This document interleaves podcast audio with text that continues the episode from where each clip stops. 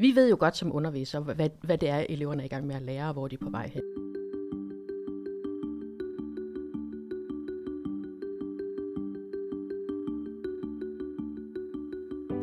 Jeg har Gunnar tilbage i studiet, og i det her afsnit af Lyttepause, ja, der skal vi tale lidt om tydelige succeskriterier, klare og forståelige læringsmål, og til sidst skal vi også runde formativ feedback. Gunnar, sidste gang der talte vi om skolens PDMG, som rent grafisk er den her trekant med fire trekanter indeni, hvor der i midten står praksispædagogik, og det, det talte vi om sidste gang. Og i dag der kunne jeg godt tænke mig at tale med dig omkring øh, klare og forståelige læringsmål. Kan du ikke prøve at uddybe, hvad du forstår ved det? Hvis vi tager den sådan op fra, så kan man sige, at, at trekanten er jo lidt en forståelsesramme af, øh, hvordan vi så skaber en øh, tydelig sti igennem den der skov, jeg talte om. Ikke?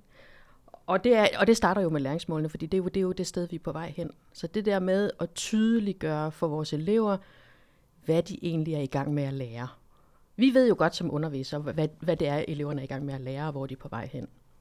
Det her med at involvere eleverne i, hvordan vi tænker målet for læringen, eller der, hvor de er på vej hen, sammen med de læringsaktiviteter, vi sætter i gang. Altså, når vi sætter dem til en aktivitet, hvorfor gør vi det så? Hvad er det, vi gerne vil med det? Hvor, hvor er det, vi gerne vil flytte dem hen med præcis den aktivitet? Fordi det ved vi jo alle sammen, hvis vi sættes i gang med et eller andet, som, som opleves meningsløst, så mister vi motivationen, så kan vi ikke uh, se mening med det, og så kan det være rigtig svært at, øh, at hænge på, og rigtig svært at engagere sig i noget, som kræver anstrengelse. Så, så helt banalt kan man sige, at det der med at være meget tydelig omkring, hvad læringsmålet er, det er med til bare at skabe mening for eleven omkring, hvorfor de skal gøre, hvad, hvad vi sætter dem til. Gunnar, når vi nu har de her fagmål, hvorfor, hvorfor så overhovedet lave læringsmål? Fordi er det ikke bare en oversættelse af fagmålene? Hvad, kan vi ikke bare nøjes med, at eleverne kender fagmålene? Det er jo det, vi kan jo godt læse fagmålene op for dem og sige, det er det her, du skal lære. Spørgsmålet er, om de forstår det. Fordi det nogle gange er abstrakte mål, og fordi at det kan være svært for eleven, der sidder det sted i deres læringsrejse, hvor de er, at kunne forbinde det til, hvad det egentlig betyder i, i, i den store sammenhæng. Så det her med at få forklaret præcis, hvad det egentlig betyder, og hvad de, hvad de skal bruge det til på den lange læringsrejse, de er på, øhm, det forsømmer vi måske nogle gange. Øhm, fordi det er tydeligt for os, og vi, vi, øh, og vi øh, har brug for hele tiden at vende blikket rundt og se det med elevernes øjne og sige, hvordan ser det ud fra deres perspektiv. Kan de gennemskue, hvad det er, vi gerne vil med dem, når vi, øh, når vi sætter den her aktivitet i gang? Det kan de ikke nødvendigvis. Godt, så vi har nogle øh, fagmål, de er i bekendtgørelsen, og så har vi nogle øh, læringsmål, som ligesom gør, at eleverne forstår, hvad det er, de skal lære, og meningen med at lære lige netop det, vi gerne vil have dem til. Men så har vi også i vores PDMG noget, som hedder succeskriterie. Hvad forstår du ved succeskriterie?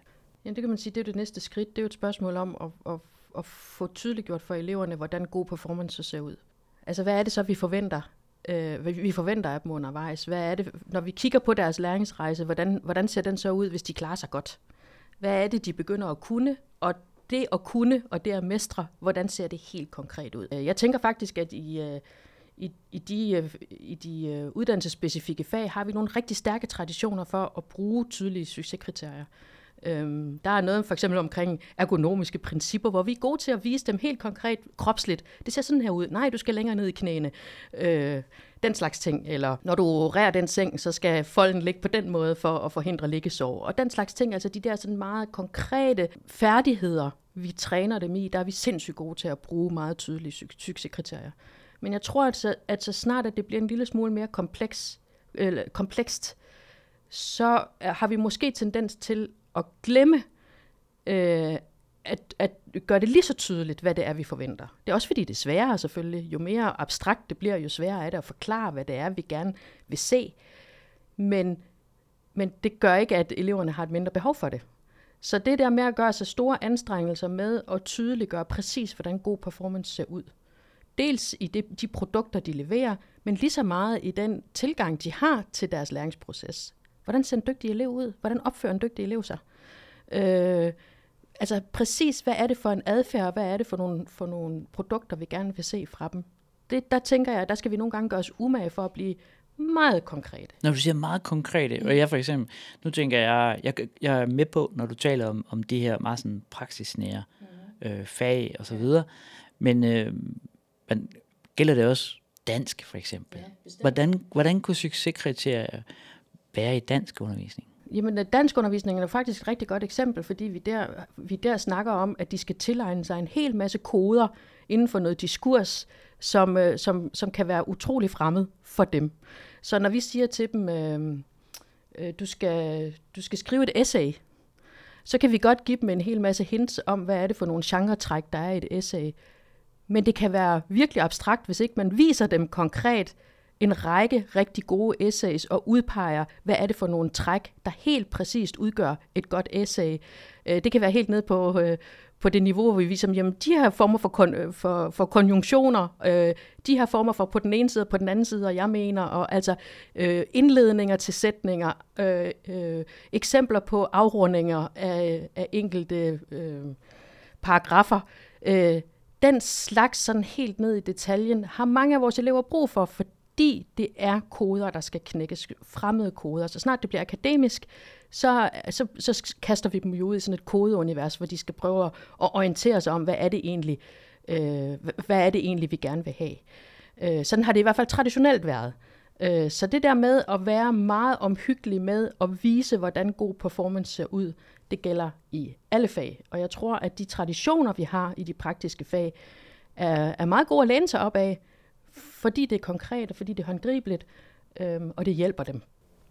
Gunnar, kan du ikke blive lidt nervøs for, at det bare bliver gentagelser, at eleven simpelthen kopierer det gode eksempel fra læreren, og så er det jo bare en kopimaskine på en eller anden måde? Jamen det må de, det må de jo gerne. De må jo netop gerne kopiere det gode eksempel. Øh, jeg synes faktisk, det, det er et rigtig godt spørgsmål, fordi det er jo lige præcis den, vi falder i, at vi bliver bange for, at de bare kopierer. Men, men det er jo den måde, vi tit har lært på, at vi går med mor i køkkenet og kopierer hendes måde at lave frikadeller på, og til sidst så kan vi faktisk lave sindssygt gode frikadeller selv, og vi kan endda begynde at eksperimentere med at lave vores egne gode frikadeller.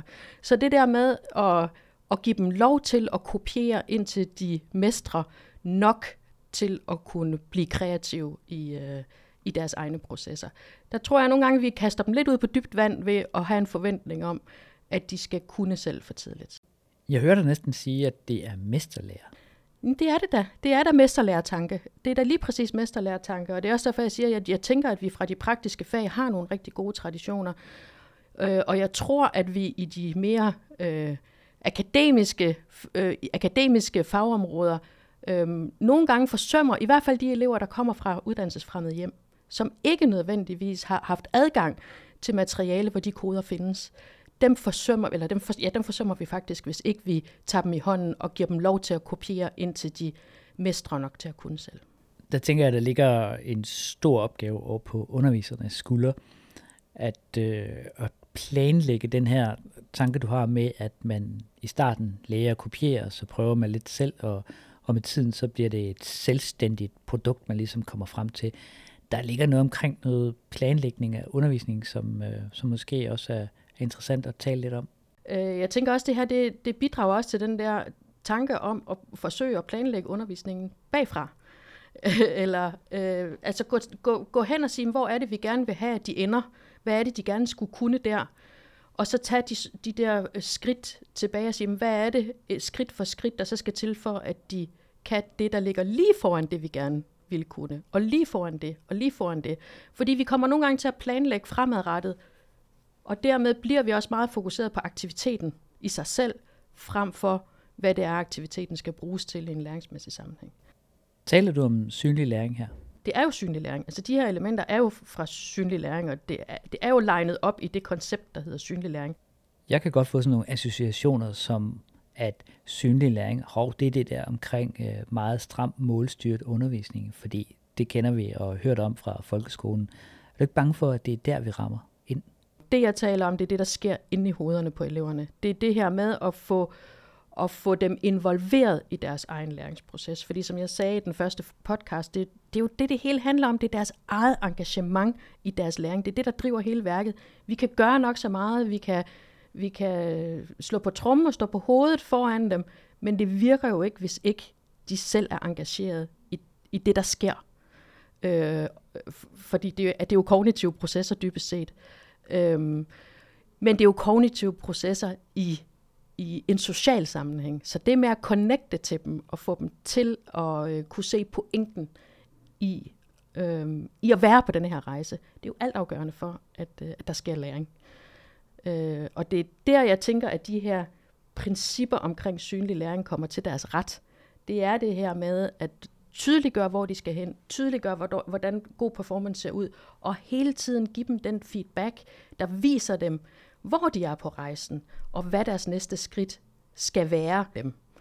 Og fordi vi er et skridt foran, og fordi vi kan se det med mesterens øjne, så har vi en mulighed for at, at vise dem en vej og give dem en ramme, inden, inden for hvilken de kan se mening og opleve, at de flytter sig og er i læring. Og lige præcis den oplevelse af at lære noget, det er jo den, en af de stærkeste øh, oplevelser overhovedet, tænker jeg. Det er jo noget af det, der driver os og også er med, altså det er for filerne der, vi arbejder på, derfor vi arbejder på en skole, det er fordi vi er optaget af den der oplevelse af at være i læring og føle, at hold da kæft, der flyttede jeg mig, der fik jeg en ny indsigt, nu forstår jeg noget anderledes, end jeg gjorde før. Altså det er svært at finde på noget, der er, der er federe end det. I vores BDMG, der står der formativ feedback. Hvorfor står der egentlig ikke uh, summativ feedback, og er der noget i vejen med den type feedback? Summativ feedback er jo, kan jo, er jo væsentligt. Der er også noget, som, som vi er forpligtet på, fordi vi er en skole, der uddanner til et formelt system. Øh, så, så summativ øh, evaluering kan være fint. Det er jo et spørgsmål for at vide, hvor, hvor, hvor kom du så til? Øh, hvor er du hen nu? Hvor kom du til med det, du har lavet indtil nu? Men det formative er jo et spørgsmål om hele tiden at vise vejen frem. Hvordan kan du gøre det endnu, endnu bedre næste gang? Og det er jo det er jo også væsentligt for os selv. Det er også derfor, at jeg siger, at vi kan altid, altid blive bedre. Det er jo fordi, at hvis vi, hvis vi hele tiden kigger skridtet frem igen, og når vi giver vores elever den formative feedback, hvor vi siger, det her det var skide godt, det var, det var fedt, men du kan faktisk gøre det endnu bedre, hvis du lige gør det her. For det kan jo altid blive bedre. Og de er i en læringsproces, og dygtige elever, der klarer det godt og, og gør det virkelig fint, de har faktisk også brug for formativ feedback. De har også brug for at vide, hvad de skal arbejde med for at blive endnu dygtigere, fordi den der oplevelse af læring, den er så stærk. Hvis du skal lave total nedkog af det hele her, vi har talt om, hvad er så egentlig den gode undervisning for dig? Den gode undervisning, den afspejler, at en underviser har reflekteret over de her ting. Har taget ind, at det her det er et spørgsmål om balancer. At der er ikke en rigtig måde at gøre det på. Fordi grundlæggende, så kan man jo sige, at den der pragmatiske tilgang, der ligger i den inderste, i den inderste trekant, og den, hvad skal man sige, den stramme, styringsagtige, rammesættende, der er i de tre trekanter udenom, mange vil sige, at det her det er modsat ret. At praksispædagogikken, det handler om at sætte eleverne fri og være kreative, og de skal kunne selv, og de skal opdage selv, og de skal bare øh, øh ud på en mark, og så finder de alt det spændende, der skal ske derude. Mens at trekanten udenom, den handler om at pakke dem ind i en i, øh, i en, øh, på, på en fuldstændig klar motorvej, hvor vi, viser dem, hvor, hvor vi viser dem, hvordan de undgår at løbe af sporet. Og det kan man jo egentlig godt have den holdning, at det er modsatrettet. Jeg vil våge at påstå, at det spiller rigtig godt sammen. Øh, fordi hvis vi løber for meget ud af enten den ene eller den anden vej, så bliver det kedeligt, så bliver det ensformigt, så bliver det, så bliver det ensporet. Og i virkeligheden så handler det ikke om at vælge enten at gøre det ene, eller at vælge at gøre det andet. Det handler om at formå at lave en balance, hvor vi faktisk gør begge dele. Hvor vi både sætter dem fri og giver dem en ramme, som gør det tydeligt og trygt at være i læringsprocessen, og hvor de oplever hele tiden at være på vej og i gang, og, og øh, ja, oplever den her, den her, får den her fantastiske oplevelse af at have lært noget nyt. Her slutter min samtale med Gunnar omkring skolens PDMG. Det er den første serie podcasten Lyttepause, men forhåbentlig ikke den sidste. Vi er fuld gang med at udvikle nye afsnit, hvor vi gennem dialog vil forsøge at fastholde en samtale om emner, som kan være relevante at dykke ned i for undervisere.